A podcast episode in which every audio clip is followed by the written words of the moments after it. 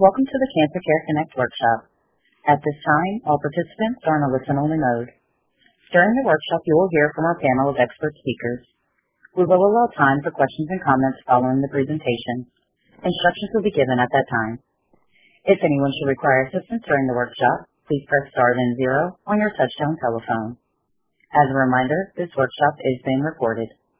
I would like to introduce your moderator for today's workshop, Dr. Carolyn Messner, Director of Education and Training at Cancer Care.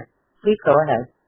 Oh, thank you so much, uh, Crystal. And I too would like to welcome everyone to today's program, the new coronavirus COVID-19 updated guidelines for people coping with cancer.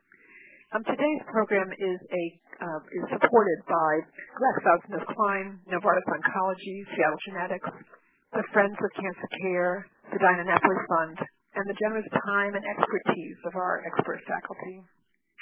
And um, I want to say that today's program is also a collaborative effort between Cancer Care and many other cancer organizations. And really because of that collaboration and your interest in the program today, we have so many of you on the call today. So we have over 357 participants on the call today. I know some of you are still registering, but there you are. This is what we have at the moment. And you actually come from, uh, and also, uh, also from different regions of the country. So from rural and urban, suburban, and frontier communities. And we also have international participants from Canada, Egypt, Japan, Mexico, Norway, Russia, Syria, and the United Kingdom. So it's a bit of a global call as well.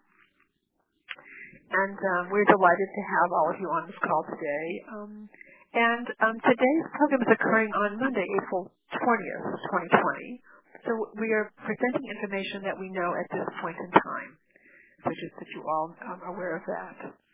Um, we have wonderful speakers on our program today, and I want to begin by introducing our first speaker. And our first speaker is Dr. Richard Gralla. Dr. Gralla is professor of medicine, Albert Einstein College of Medicine, Jacobi Medical Center. And uh, Dr. Gralla will be presenting updated guidelines about the coronavirus, COVID-19, for people coping with cancer, and how to minimize your exposure to COVID-19, the role of social distancing. And uh, Dr. Gralla actually had spoken on the program that we did, the very first program we did about a month ago. So it's with great pleasure that I turn this program over to my esteemed colleague, Dr. Gralla. Hello to everyone, and thank you, Carolyn. I am uh, Dr. Richard Gralla, and I'm a medical oncologist at the Albert Einstein Cancer Center in New York. I have the pleasure of introducing this program for April 20th, which will discuss many aspects of the COVID-9 or coronavirus infection, with a special focus on caring for those with cancer while this illness is in our community. We are fortunate to have a very knowledgeable and helpful panel on the call today, and I look forward to their presentations. We hear so much on the news these days about the COVID-19 pandemic, and I'm afraid that we will have to be dealing with these issues for many weeks and months to come. Just for clarification, you may hear three terms discussed coronavirus, COVID 19, and SARS CoV 2. The name of the illness is COVID 19. The co-part of that is for coronavirus. The VI stands for virus, while the D stands for disease, and of course, 19 is for the year 2019 when this was first identified. The actual virus that causes the problem is somewhat confusingly named SARS-CoV-2, which means that this is related to but not identical to the virus causing the SARS disease from about 17 years ago. When you get a test to see if you have COVID-19 at this time, a nasal swab, it tests for that specific SARS-CoV-2 virus itself. As you may be aware, there are two types of testing. The first is diagnostic to see if one has the virus right now, the so-called nasal swab. The second is a blood serological test to see if one has developed antibodies from recent infection with the virus. This may also imply, this blood test, the likelihood that one has acquired some degree of immunity. It appears that some people can have the virus without having symptoms. However, for many people, there are indeed symptoms. When a person gets the illness, there are a variety of possible early symptoms, the most common of which uh, is a fever, body aches, fatigue, accompanied by a dry cough. Fewer people also have gastrointestinal issues as well, including nausea and diarrhea, but most common is the cough, fever, and fatigue. The impact of these symptoms varies in different people from quite mild to much more. What we are most concerned about, and what particularly raises red flags, is increasing shortness of breath. If symptoms are mild, then home care with ordinary medicines such as Tylenol are fine. But with increasing shortness of breath, formal medical care needs to be consulted right away. If you're in doubt, you should always call your doctor for advice. Now, when taking uh, care at home, there's been some earlier talk about avoiding such medicines as ibuprofen, Advil, Motrin, etc. But this recommendation has come into some question recently, and it's not clear that there is any additional risk with common medicines such as ibuprofen. I will just review some of the important safety measures that have been circulating. The staying at home as much as possible is really good advice to limit the spread and reduce personal risk. Dr. Martin will discuss the increased use of televisits by your oncology team, which is directed at keeping patients safe while maintaining good anti-cancer care. All of us are now aware of the term social distancing, being at least six feet or two meters from others, and in many states and countries about isolating at home. This is all a very good strategy for everyone, and particularly for those with cancer. Studies have shown that the virus can live for many hours on most surfaces and even for days on plastic and stainless steel. This is why cleaning surfaces with potent chemicals such as bleach or strong alcohol or products like Lysol is important. Good hand washing with soap and water is excellent. This should be done frequently and for at least 20 seconds and after any possible contacts. The soap need not be so-called antibacterial soap, just regular soap, and follow the 20-second thorough hand washing. If soap and water is not available, the alcohol hand sanitizers with about 70% alcohol are a good measure. In cleaning surfaces and in using the alcohol hand sanitizers, these substances need to dry. You may have heard discussions about masks. The typical surgical mask or the cloth, perhaps homemade mask, generally protects others against the person wearing it. So it has a role, especially if everyone close by is wearing one. But it's not too helpful for the individual wearing it, but it may be a good public health policy. But please recall, after handling such a mask, if you're reusing, and if you're reusing the mask, you must wash your hands as they might have been exposed to the outside of the mask by touching the mask, and the outside of the mask could be contaminated. It would then be good to sanitize the mask or leave it alone for a few days if it's being used again. The so-called N95 mask is more protective for the individual, but they remain in very short supply. They too need to be sanitized if reused the hand washing remains important with these as well. Remember, in normal times with adequate supplies, none of these would be reused. We must avoid others who have the infection. This is not easy to do in the home, but it's a priority. Dr. Wang will discuss this further, and I would advise thinking about a plan for your own home as to how to handle a situation if a member of the household begins to show symptoms or is known to have the infection. This includes the person with cancer and any others in the home.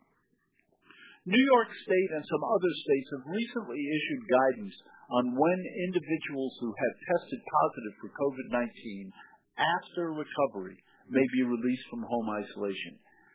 I see these as minimal requirements and recommendations which may change as more information and testing become available. I'll briefly discuss these preliminary guidelines for basic information, but I think we all believe these need to be exceeded before coming in contact with vulnerable individuals at increased risk, such as those over 70 and those with cancer. Here are the recommendations. If one is tested positive for COVID-19 but has been entirely asymptomatic, they may discontinue home isolation if at least seven days have passed since their first positive COVID-19 diagnostic test and the individual has no subsequent illness. Also, if one has tested positive for COVID-19 but has had symptoms, then that person may be released from isolation if all three criteria below have been achieved. One, at least three days have passed since recovery, which means no fever without the use of fever-reducing medicines. And two, there's marked improvement in any respiratory symptoms, cough, shortness of breath, and at least seven days have passed since the first symptoms appeared. For both of these situations, ideally one should have repeat testing, generally advised being done twice, to show that there's no longer any virus found. However, at this time, it might be difficult to secure that advised retesting. While these time periods may be too soon for recovered individuals to be in any prolonged direct contact with vulnerable individuals, it is still useful that these recovered individuals who may have acquired some degree of immunity might be the right ones to shop for others and do helpful tasks while following all the precautions that we've already discussed and maybe waiting a bit longer to have contact with those at increased risk unless retesting has confirmed no further virus. And of course, these individuals should be vigilant about wearing masks to protect others, particularly if follow-up testing is not available. All the basic recommendations that I just mentioned make good sense for all of us. Doctors Martin, Wong, and Campbell will further discuss these recommendations and practical advice for individuals and families with cancer who may have some special considerations and for whom we need to be extra careful. Later in the program, Ms. Uh, Chatalian will discuss about resources for getting the latest information which can be helpful to all of us. Our panel will be presenting a lot of information and we recognize you may have many questions. We'll be happy to discuss more about these and all related issues when we have the question period later in the program. I'll now turn the program back to Carolyn Messner and we'll look forward to the presentations by my colleagues. Carolyn? Oh, thank you so much, Dr. Gralla. That was superb. Just a wonderful introduction to this uh, call, actually, uh, extraordinary. And um, I know there'll be questions during the Q&A uh, for you as well. So thank you. Thank you very much. And thank you for your role in planning this whole program. Thank you. And our next speaker is Dr. Peter Martin. Dr. Martin is Chief Lymphoma Program Associate Professor of Medicine, Weill Cornell Medicine, Associate Attending Physician New York Presbyterian Hospital. And Dr. Martin is going to be addressing understanding how COVID-19 may influence your treatment for cancer, the important role of telehealth appointments with your healthcare team, what they are, and suggestions to prepare for telehealth appointments. It's really my great pleasure to turn program over to my esteemed colleague, Dr. Martin. Thank you very much, Dr. Messner, and thank you very much, Dr. Gralla, for that uh, introduction to uh, the COVID-19 illness. Uh, like Dr. Gralla, I am uh, in New York, originally from Canada, but I'm in New York now, and we are uh, in the American epicenter of the COVID-19 illness. We're certainly learning a lot about it. Uh, currently at uh, Cornell, we have over 200 people admitted and over 700 people in intensive care units and I'm currently taking care of several people with COVID-19 on our inpatient service as well as uh, several others in our outpatient service. And a couple of things have really struck me. One of them is that overwhelmingly our inpatients are getting better and going home, and overwhelmingly our outpatients, although they uh, often report significant symptoms, most of them don't ever need to be in the hospital. Uh, but obviously, um, despite that, our, goal, as Dr. Gralla has uh, nicely outlined, our goal really is to prevent uh, the COVID-19 illness, particularly in people with cancer and their uh, family members and, um, caregivers. Now, I'll say that I had originally expected the numbers of uh, people with cancer and COVID-19 to be much higher than the numbers that we are seeing in our hospital. And uh, when we've done a survey recently of all of the COVID-19 patients seen at New York Presbyterian over the past uh, one and a half months, we found that in fact it's an overwhelmingly small number of people with cancer who are experiencing COVID-19. And I spoke with one of my uh, patients about this. She's a young woman who just completed chemotherapy for Hodgkin lymphoma. She's a physician herself, and she told me, well, you know, for the past six months, I've been an expert at social distancing and hand hygiene, this has just been simply a continuation of what I've been doing for the past six months. And uh, I think that's maybe why we're seeing, in fact, that um, fortunately our cancer uh, population, people dealing with cancer, are in fact avoiding this. Dr. Gralla mentioned the importance of social distancing, and one form of social distancing is video visits. Video visits really allow people with cancer to stay home to avoid travel to places where they might be more likely to encounter uh, COVID-19 infection. Also, they allow hospitals to consolidate staffing, minimize staff travel, uh, and reduce the likelihood of cross-contamination uh, from multiple people seeing uh, multiple uh, providers seeing multiple people. Um, the, the, idea of video visits really has a major role in this, and as a result, what we've seen is a massive increase in video visits.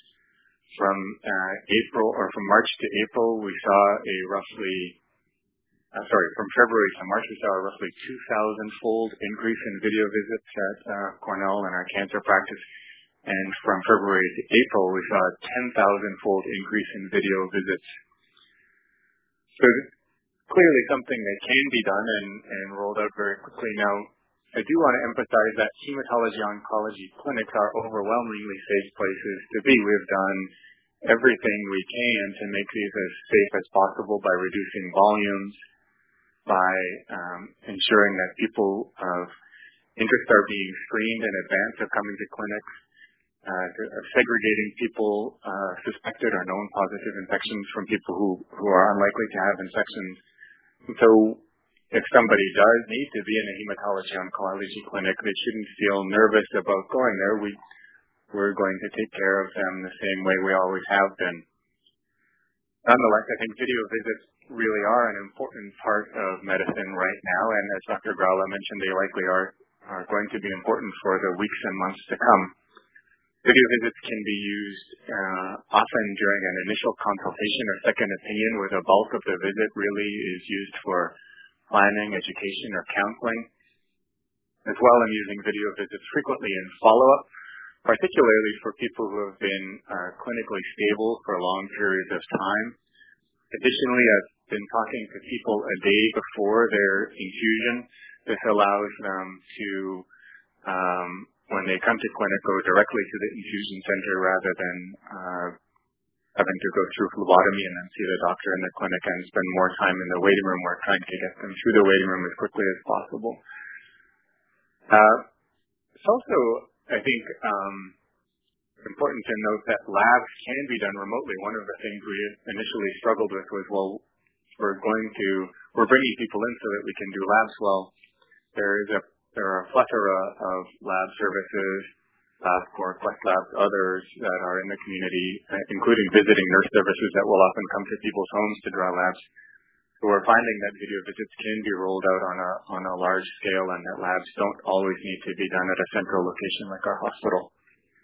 As I mentioned, not everybody needs to be having video visits, uh, particularly if a physical exam is required or when a treatment is required. And um, uh, very often, doctors, physician assistants, nurses uh, can help figure out when video visits are or are not appropriate. And if you have a question about whether you need to be seen in the clinic or, can, or a visit can be done uh, via video, then I would encourage you to talk to your healthcare providers about that in advance. But video visits do require some setup. They require some hardware, uh, some software in a suitable setting. The setting obviously should be somewhere fairly quiet and private. The hardware can typically be a smartphone, a tablet, or a laptop or desktop computer. It's important to note that some of the older devices may not support the software that's currently uh, required for many video visits. Um, so that has been a limit. We found that somewhere between uh, 10 and 15 percent of people in our oncology clinic don't have the uh, hardware necessary to support the software required for video visits. Different institutions use different forms of software For example, at uh, Presbyterian, we use uh, MyChart, which is implemented within the Epic electronic medical records. Other institutions also use Zoom. Uh, FaceTime uh, for Apple devices is also acceptable. Ideally, software should prioritize privacy. Uh, I'm sure you've all heard a lot about privacy concerns with Zoom. Zoom can be used in a way that makes it more private by setting it up with passwords and having a single host allow people to enter the conversation. So don't um, let that discourage you from using uh, video visits. If you're using a, a smartphone or a tablet, you should make sure that you download the appropriate app prior to your video visit. In fact, I would encourage you to prepare couple of days in advance for the video visit if possible because what you'll find is that occasionally you have to update the browser on your laptop or you have to update the app.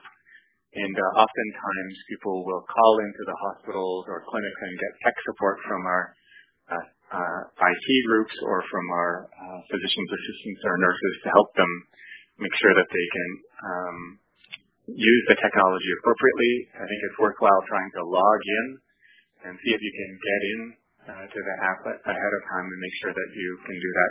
It's also, I think, a good idea to have a backup plan. So when you make your uh, first video visit, um, you might say, well, I'm going to do this with um, my chart, but if that's not working, can we use Zoom? And if that's not working, can we use a, a telephone call so that there's no panic? Um, if the first attempt doesn't work, we have something else that we can go to. And lastly, as, as Dr. Gralla mentioned, I don't think that we should be thinking of this as a, a one-time thing. The future of medicine is going to involve telemedicine for sure for the weeks and months to come, likely for longer than that. So I think it's worthwhile in uh, setting up your system now so that you're prepared for the weeks and months to come as we continue to work with COVID-19.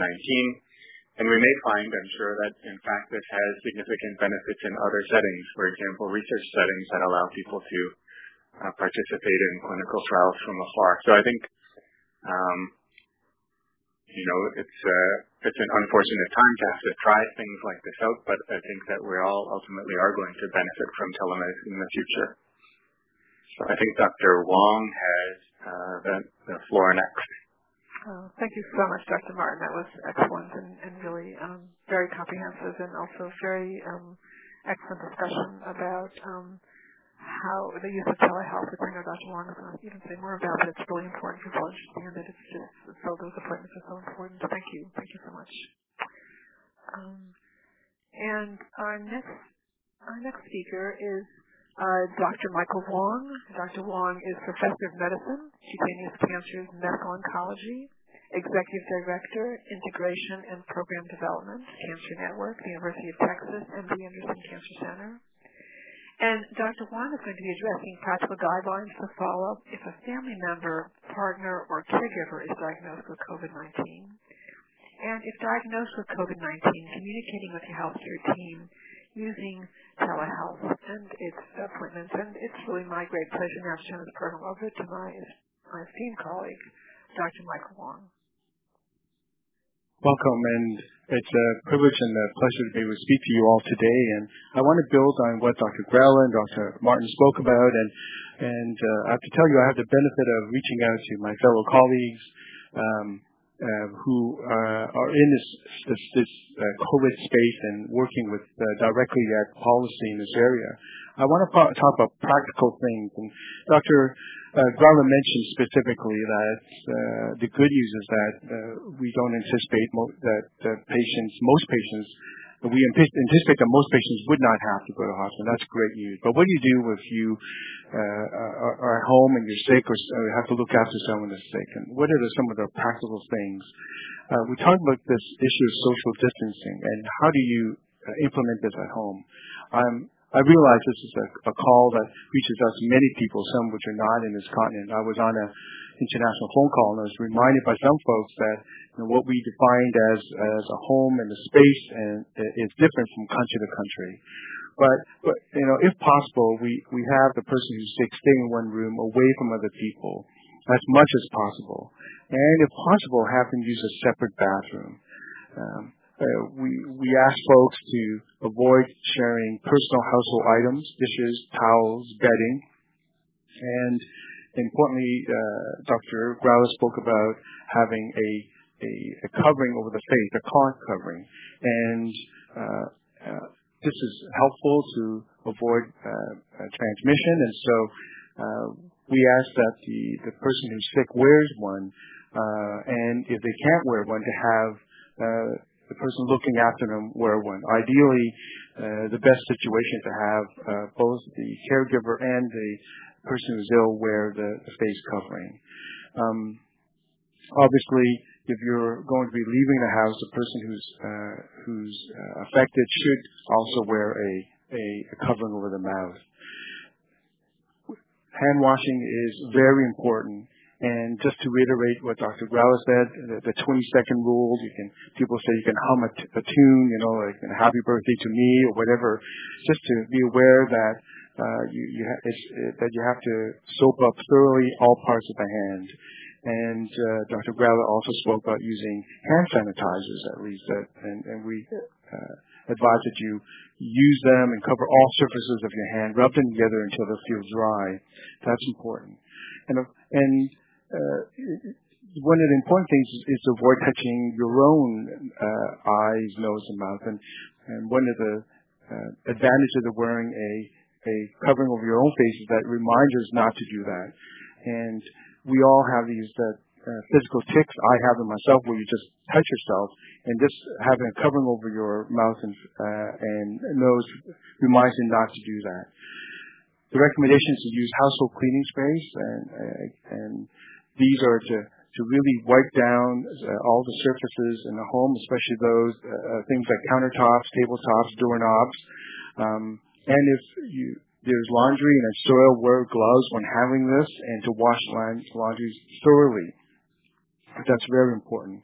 And uh, one of the difficult things uh, for everyone is this quarantine business, but this is especially important if you have someone at home who's ill and uh, you want to avoid having unnecessary visitors. The last point I want to talk about is is is telehealth because this is a, an outreach that we are all doing from the medical side to our patients in a situation where uh, we are social distancing. And the important thing here is communication in any way, shape, or form. And telehealth is an attempt to, to maintain that, that thread of communication. And uh, you can have telehealth occurring with the physician or, a member of their team, the nurse practitioner, the mid-level practitioner, the nurses. It's really a communication device. And uh, uh, Dr. Martin spoke uh, thoroughly about the type of devices that are important, but I remind folks that at the very least, when it, when it comes down to it, there's a telephone. And that's the sort of the, the a device as well that, although not tele, is at least an attempt to communicate. And uh, I've participated in telehealth conferences with my patients, and sometimes, for whatever reason, the connection drops, and and uh, we complete this using the telephone. That's very important to realize. It does not have to be a, uh, any fancier than that. Uh, the bottom line is communication. And having said that, uh, Dr. Martin mentioned getting ready for this by uh, by sort of preparing for it uh, for it technically. But I tell folks also because we cannot see you or cannot pick up the social cues uh, readily, that um, writing things down, making sure the questions are addressed, and interrupting your doctor. This is something people fear to do, but if I can't see you well, or there's a lag in the transmission, or I'm doing this over the phone, make sure you pipe up. It's not personal. We're just trying to get the communication across. We tell folks that uh, that uh, the where of doing it, you can do it uh, in, any location, but privacy is important. And um, for folks that have difficulty hearing, um, one of the things I find useful because I, I don't hear as well as I used to is I steal my uh, my my my son's gaming headset, and believe it or not, those things really work well. Uh, because you can hear really well and there's a, microphone. So whatever you think you need to do to get there is important. Um, and lastly, uh, uh, I want to circle back and speak about the essential part of it, which is communicating with the health, healthcare team. It's difficult when you're looking after someone at home to understand the full gamut of what you have to look for. So I tell folks that, that if you suspect you're having trouble, to reach out early to your healthcare team, especially to your oncologist, to understand what's involved and to understand um, uh, what to look for. Your case as a cancer patient is unique to you, and the treatments you're getting are very unique to you, and your oncologist has the best understanding of the waxing and waning of your situation. And of course, uh, they have the best understanding about the risk that you may be undergoing because different patients have are at different stages of their treatment, be it in in uh, induction, be it in full treatment, being in recovery, and they have a, uh, very good understanding of the risks involved with your therapy. So it's impossible in a phone conference to really encapsulate the entirety of this, but the, concept here uh, that overwhelmingly is important and I want to leave you with is communication, to reach out, to know who to call, and to know what mechanism you have to do it. And it, again, does not have to be anything fancier than a telephone. Video conferencing is perfect because we can see each other and pick up on things and see things. That's very important. Um, and I want to end as well by saying that uh, uh, uh, what we talked about today is our best ideas of what uh, uh, uh, we can do today, but to be aware and to maintain communication with the healthcare team because part of their job is to filter all this information coming down to make it relevant to you. And at that, I'll end and, pass the microphone uh, back to uh, Dr. Messner. Oh, thank you so much, Dr. Wong. That was really superb, excellent. And also, uh, what you've just said at the very end, that um, really there's so much information coming out to really speak with your healthcare team to get the information that you need that's relevant to your situation. So thank you so much, Dr. Wong. And I know there'll be questions for you as well. Thank you. Um, our next speaker is Dr. Toby Campbell. Dr. Campbell is Associate Professor of Medicine, Thoracic Medical Oncologist, Division of Hematology, Oncology, and Palliative Care, Chief of Palliative Care, Ellen and Peter O. Johnson, Chair in Palliative Care. And Dr. Campbell is going to be addressing understanding the role of supportive care and making your wishes known to your loved ones and healthcare team. It's really my great pleasure to turn over to my esteemed colleague, Dr. Campbell. Hello, everyone. Thank you, Dr. Messner, and thanks to my colleagues, Dr. Gralla and Martin and Wong, for their excellent um, presentations. I am um, both a medical oncologist as well as a palliative care clinician, and in this conference, I'm going to be speaking from the perspective as a palliative care clinician. Um, the first task that I want to address is having everyone get on the same page about exactly what I mean when I'm talking about palliative care or supportive care or special care or whatever term you might know this by. Let's make sure we're all on the same page because there are many times misconceptions about what we mean when we talk about palliative care. I think just from a global perspective, we are the sorts of people who come running towards trouble, towards distress, towards people who are worried and scared. We move towards emotion. We're comfortable in rooms where people are having strong emotions and strong reactions, where people find themselves in a, a scary spot, or worried, or sad, or angry. Um, those are the places where we want to be because that's where we feel like we can be helpful. And if nothing else, this COVID-19 pandemic, for many of you, I imagine, is a scary situation. So whether you call it palliative care or supportive care, our teams provide specialized medical care for people living with a serious illness, regardless of what that serious illness is.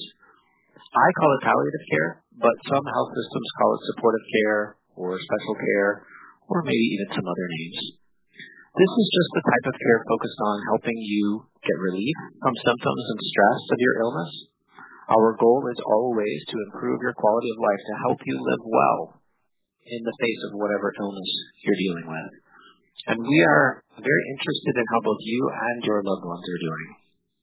Palliative care is generally provided by a specially trained group of folks. Often there's doctors, nurses, other specialists, social work, chaplaincy, maybe even others, who work with you and your other doctors to address these needs. We focus on the needs of the patient, not really the disease. So regardless of where you're trying to go, we're going to try to help you get there. It's appropriate at any age and any stage of an illness, and it absolutely can be provided along with curative treatment. Because curative treatment for a serious disease is still a serious disease. So what do we do? Well, many people associate palliative care with relieving suffering and symptoms from the disease, from stress, but we also help people cope with a serious illness, help you develop strategies to cope with something that's Um, really hard to deal with. We help make sure that your treatment is matched well to your goals. Some people call that assisted decision making. Your oncologist and you are making the decisions. We are merely there to explore those with you, to understand where you're trying to go, and try to help you match your treatment and your goals perfectly. We believe strongly in developing relationships so that we can advocate for you if you ever need that. Basically, in those moments where someone is asking you where you're trying to go and then guides you towards the treatment in line with those goals, then they're practicing palliative care. For many people, their oncologist and their oncologist team are uh, that's where you're getting your palliative care from. Only sometimes do you meet with a specialist in palliative care. We often explore the future with you. We might ask questions like, when you think about the future, what are you hoping for? Or when you think about the future, what are you worried about? When we're asking those questions, that reminds me of advanced care planning, which really is the second purpose of my um, comments today on this call. Advanced care planning is merely planning. It's preparing. It's looking ahead. It's imagining how we might respond to a particular situation. But there are no guarantees that any of those situations are going to occur. So it's just planning. Sometimes the planning uh, comes true. The things that we had anticipated might happen, sometimes they happen, and lots of times they don't. But just because we can't be sure, because there's uncertainty, doesn't mean we can't plan. So I wanted to prepare you in case you participate in an advanced care planning conversation or you're interested in participating in one, what that might look like, what it might sound like. I wanted to prepare you for some of the questions that you might hear. We at the University of Wisconsin have been uh, trying to reach out to all of our cancer patients who don't already have an advanced care plan to give them an opportunity to um, have one of those conversations with one of with someone of, uh, that loves them, a loved one. And so let me give you a sense. Uh, I think just knowing what the questions might sound like helps take out some of the uh, fear about it. So there's just three steps at the beginning. First, pick a person to be your healthcare decision maker. Pick someone who you feel could speak for you if you were ever in this position where you couldn't speak for yourself. And then the second step is pretty obvious. Talk to them about what matters most to you. And the third step is think about what kinds of things you would want if you became seriously ill because of COVID-19. Let me remind you, as you've heard before, that many people with this virus actually do just fine, are minimally or asymptomatic. So I am, we are again just planning, just in case something more serious were to occur. Uh, some of the additional questions, you you might get an introduction like, you know, I know this is a difficult and scary time. I'm hoping we can talk about what's important to you so that we can make sure you get the best care possible. Um, it's common for us to try to learn from people about what they understand. So we might ask questions like, what do you understand about how COVID-19 could affect your health? What are you currently doing to protect yourself from getting this virus? We might tell you a little bit about what we see as your risks. So it might sound like most people who get the coronavirus, COVID-19, get better on their own. However, some people with certain risk factors, like older or lung disease, or have other health problems, they can get very sick, and sometimes they don't survive. The treatments that we use try to help people, like breathing machines. Sometimes they don't work in people with these illnesses. Um, we really want to make sure that you don't get the virus, but it's important to prepare just in case you do. As we're exploring this, we might ask questions like, what would be most important for you and your healthcare providers or loved ones to know if you became very sick or couldn't speak for yourself? Another question. Um, what abilities are so important to you that you couldn't imagine living without them? Another. With all that's going on, what are you most worried about? And so, and so on, as we explore the things that matter to you and ways in which the healthcare system can most effectively take care of you. Um, sometimes, the final thing that I'll close with is sometimes your doctors are modifying treatments in order to minimize risk, as you've heard from my colleagues already. And so in this circumstance, I think it's important to remember that your oncologist's job is to make sure you get the best care possible. And sometimes that means minimizing your risk. Sometimes that means you know, changing the chemotherapy because it was too toxic, for example. And in this case, sometimes that means changing things to protect you, to minimize, as you heard, the number of times that you need to come to clinic. So now we're doing telemedicine visits. And sometimes that might even mean changing the way that your treatment is delivered or even changing the medications to decrease, say, your risk of low blood counts that would put you at higher risk of infection. So just being aware that oncology clinics around the country are doing lots of things to try and protect people, um, to try and keep them safe, to try and help them accomplish their goals. Um, and one of those things that we're doing is thinking ahead, making plans, and in that capacity, you might engage with someone from the palliative care team or the supportive oncology team to complete an advanced care plan. And with that, I'll turn it back over to Dr. Messner. Oh, thank you so much, Dr. Campbell. That was very informative and an excellent presentation. Thank you so much. I know there were questions for you also during the Q&A, so thank you so much. And um, our next our next speaker is uh, Ms. Shatelian. Um, and Ms. Shatelian is an oncology social worker um, at Cancer Care, and she is um, the uh, Children and Women's uh, Children and Women's uh, Program Coordinator. And Ms. Shatelian is going to address issues of social distancing and um, also uh, um, and, will also address um, the services of cancer care. So um, I'm now delighted and to turn this program over to my esteemed colleague, Ms. Shatelian. Thank you, Dr. Messner. Hi, everyone. Thank you for joining us today. My name is Lauren, and I'm Cancer Care's Women and Children's Program Coordinator and an oncology social worker. Cancer Care is a nonprofit organization that provides free professional support services to anyone affected by cancer. These services include short-term counseling, support groups, educational workshops, reading material, as well as limited financial support. At Cancer Care, our oncology social workers are aware of the financial demands, physical changes, social adjustment, and psychological impacts that a cancer diagnosis can have on the individual and their loved ones. During this pandemic, Cancer Care has created several resources relevant to COVID-19. On Cancer Care's website, there is a COVID-19 landing page that includes recorded educational workshops, publications, a podcast mini series, Cancer Care's blog, and advocacy efforts. You can also find information about current financial assistance for those in active cancer treatment and impacted by COVID-19. This information can be very useful in navigating many presenting concerns related to COVID-19. A cancer diagnosis can be very overwhelming. Additional support and guidance, as well as establishing a supportive network, may help to relieve feelings of anxiety related to one's diagnosis. Cancer Care short-term cancer-focused counseling is offered over the telephone nationally to those diagnosed with cancer, as well as for loved ones or caregivers. Working one-on-one with an oncology social worker through individual counseling can offer a space to express one's feelings, emotions, and concerns.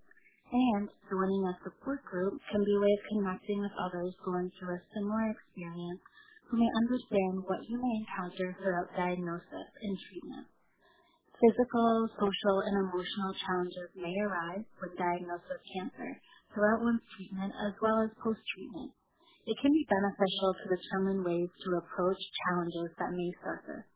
There may be several recent challenges that individuals have experienced in regards to COVID-19. One possible challenge I would like to highlight, as Dr. Messner mentioned, is social distancing, a term that has become very prevalent throughout this current pandemic. As we continue to follow guidelines from the CDC, we have learned the importance of this practice. it can be very difficult to manage emotions related to social distancing on a daily basis.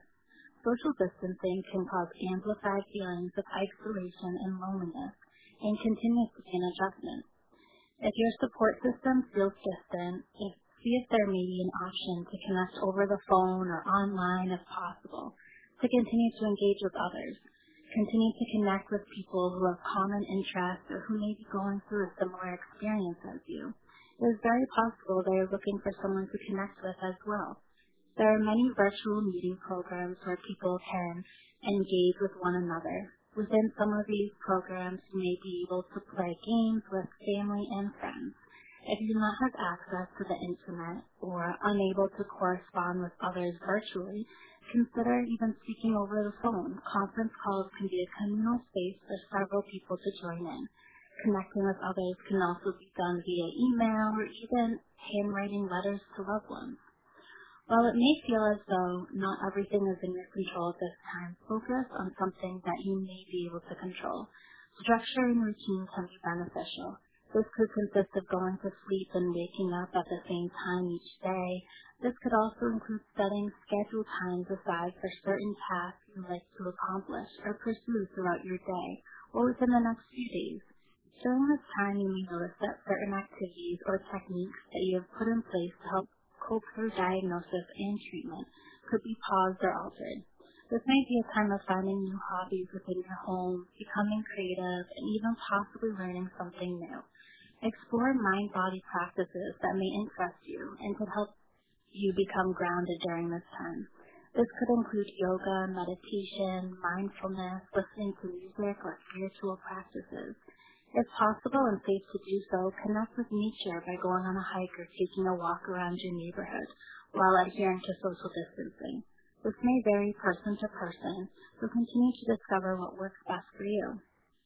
As we have listened to our panel of experts today, we recognize how COVID-19 can specifically affect an individual diagnosed with cancer, as well as their loved ones and caregivers. This is a challenging and uncertain time for many people. Please remember you are not alone. You may find that others are feeling similarly to you during this time. Continue to find ways to connect with others. Focus on your physical, emotional, and mental health. And consider alternative ways of seeking joy and comfort. If you are interested in learning more about the support services Cancer Care offers, I encourage you to call Cancer Care's National Hope Line at 1-800-813 4673.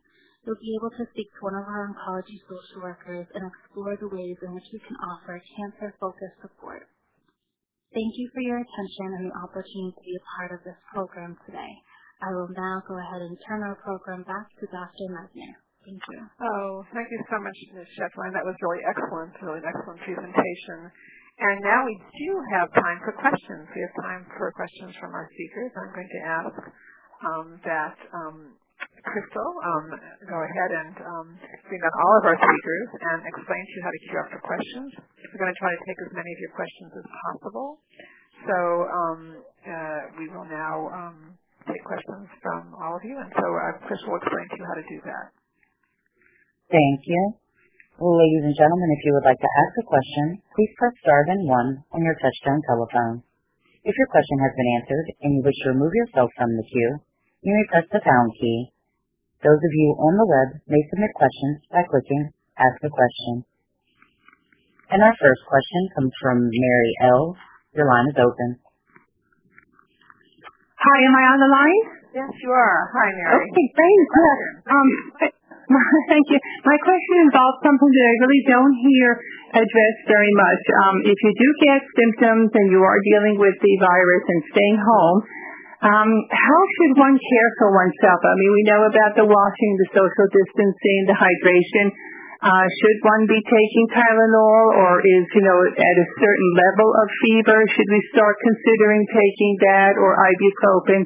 Um, should we have any particular, um, maybe some oils, inhaling eucalyptus oil? Is that a good thing, a bad thing? Um, uh, any kind of home remedies that we might deal with. Uh, outside of chicken soup, which I strongly believe in.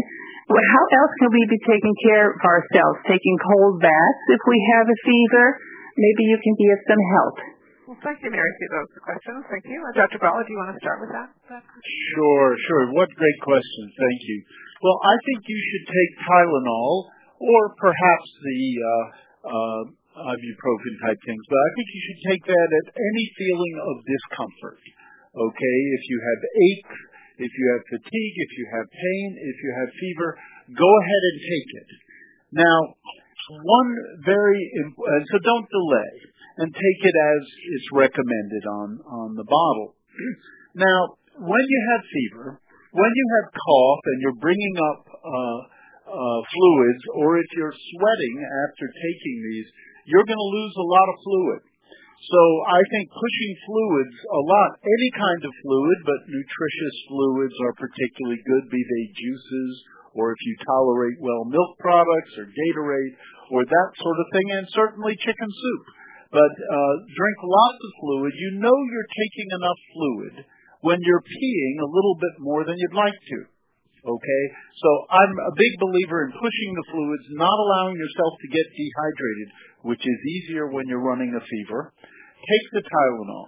Now, as far as oils are concerned and inhaling oils, I always have a little discomfort about people inhaling uh, oils or vapor rub or anything like that because they can injure the lungs. So I would steer clear of that. Baths to remain clean and uh, and feel better, I think makes sense, but there's no reason to take a cold bath. Okay, and beware if you're a little bit shaky of having somebody help you with bathing or be extra careful about that. So good common sense, keeping clean and uh, lots of fluids and taking the medication such as we described. Those would be my uh, first order of things to consider. Thank you. Anyone else want to add anything to that, um, to Dr. Gralla's excellent uh, response? Dr. Wong here, if you don't mind. I'm actually on call for my service, so I'm taking calls from patients um, uh, uh, from our practice. And, and one of the things I encourage you to do if you don't have one is get a thermometer because people will call me up and say, Dr. Wong, I have a fever. I'm like, oh, okay. How high is the fever? And they say, then you, if you don't have a thermometer, then you know, it, it, it, sort of uh, reduces to a conversation about, well, I feel warm and so on and so forth. So having a thermometer helps, uh, uh, again, coming to my theme of communication, because uh, when you reach out to health care providers, that's one of the things you're going to ask. Uh, when you do actually reach out to them, make sure you have a list of your medications and also over-the-counter things that you're doing.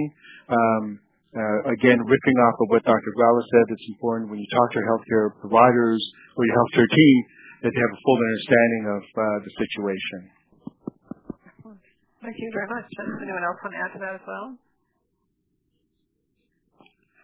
Okay. Um, then we have another question from one of our online participants. Um, so I'm going to uh, this question to Dr. Martin. Um, nobody seems to worry about getting the virus from eating takeout food.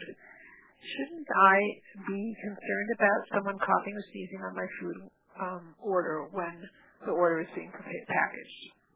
Uh, do you want to comment on that, uh, Dr. Martin? Yeah, great, great question. I um, I live in a neighborhood on the Lower East Side of New York that has probably the highest number of restaurants per capita anywhere in the United States, and I admit that I am eating takeout once or twice every day, partly because I'm busy, but partly because I'm hoping that our neighborhood doesn't totally change in character over the next several months. And I would like those businesses to still be around. I think overwhelmingly people that work in uh, food services know how to act and behave in a safe way.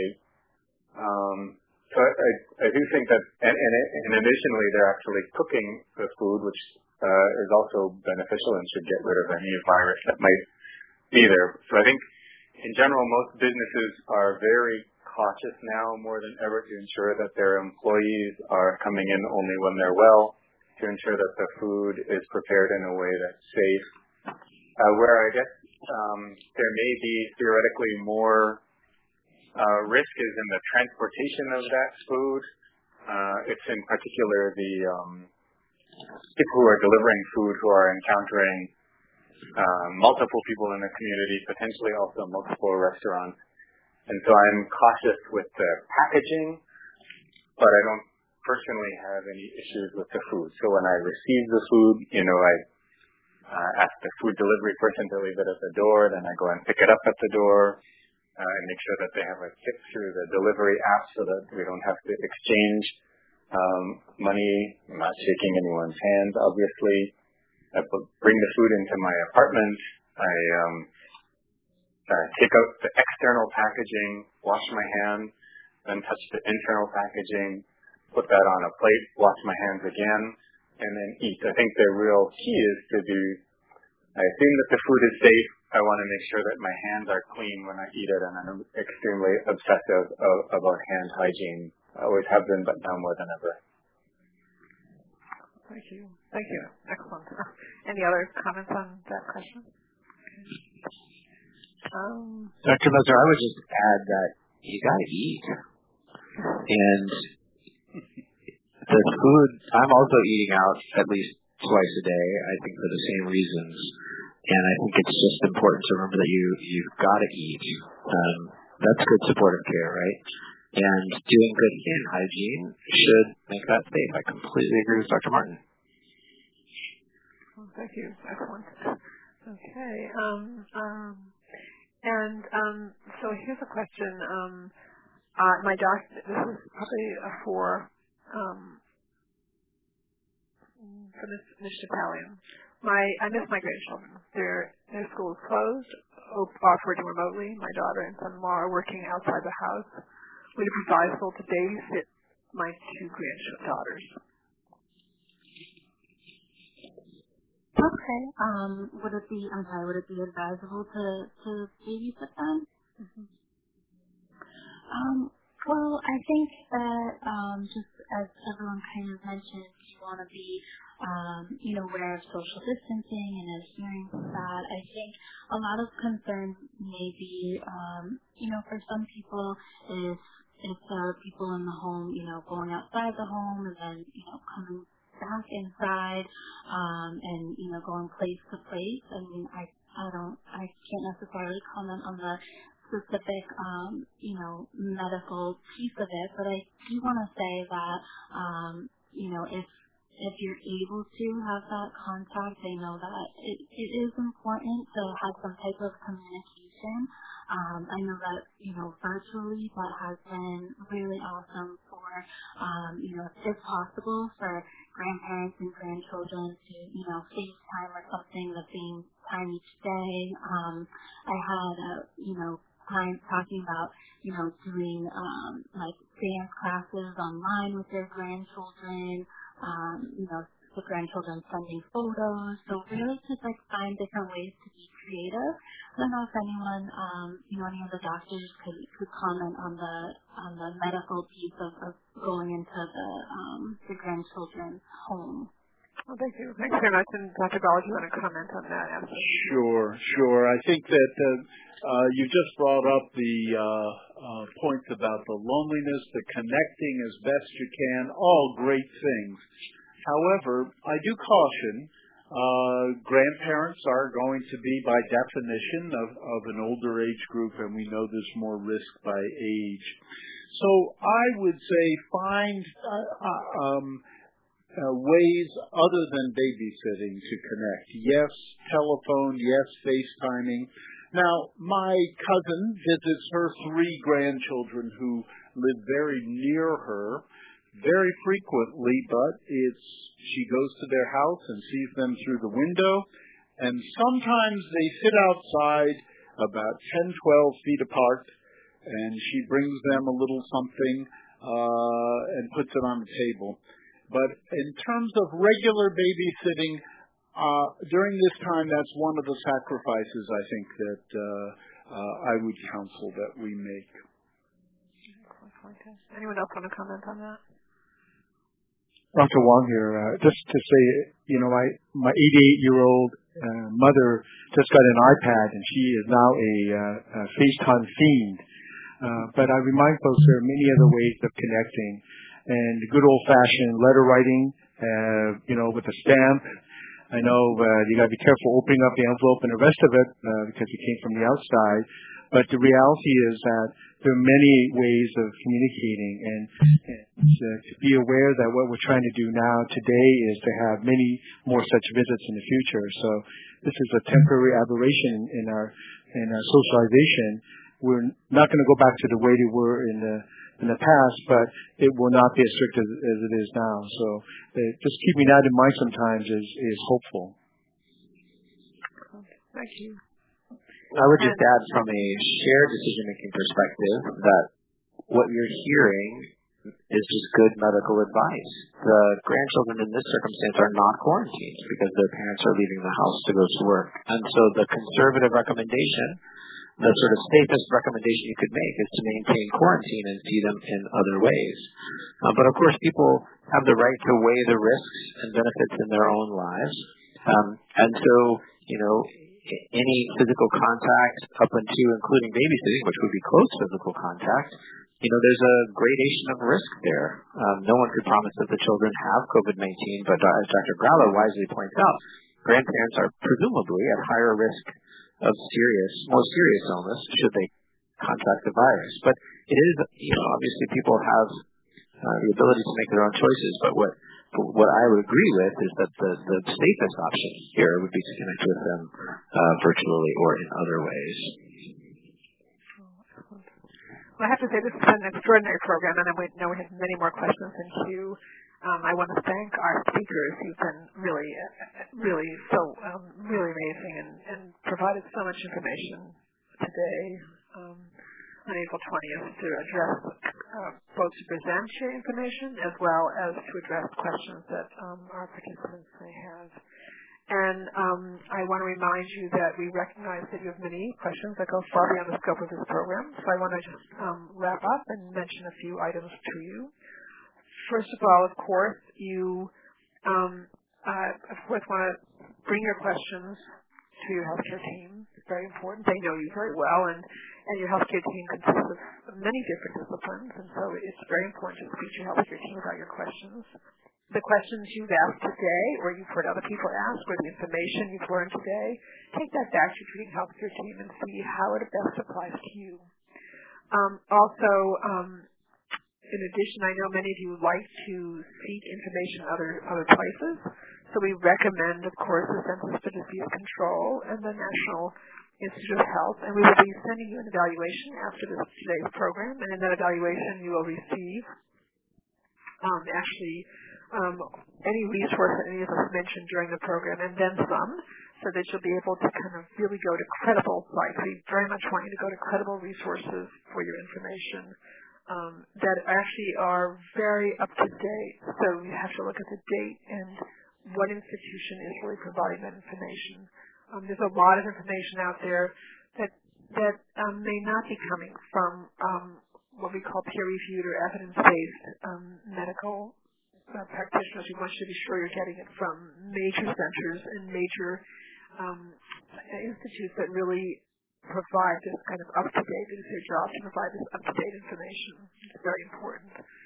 Um, and those of you who wish to um, have a have some would like to pursue more, more services from Cancer Care, you can contact us either um, either contact us um, on our Hope line or you can um, visit us online. So again, all that information will be sent to you. I and I want to thank you all of you for your participating today, for your great questions that really enhanced the call today. And um, I want to wish you all a very fine day. Thank you all. Ladies and gentlemen, thank you for your participation. This concludes the workshop, and you may now disconnect. Everyone, have a great day.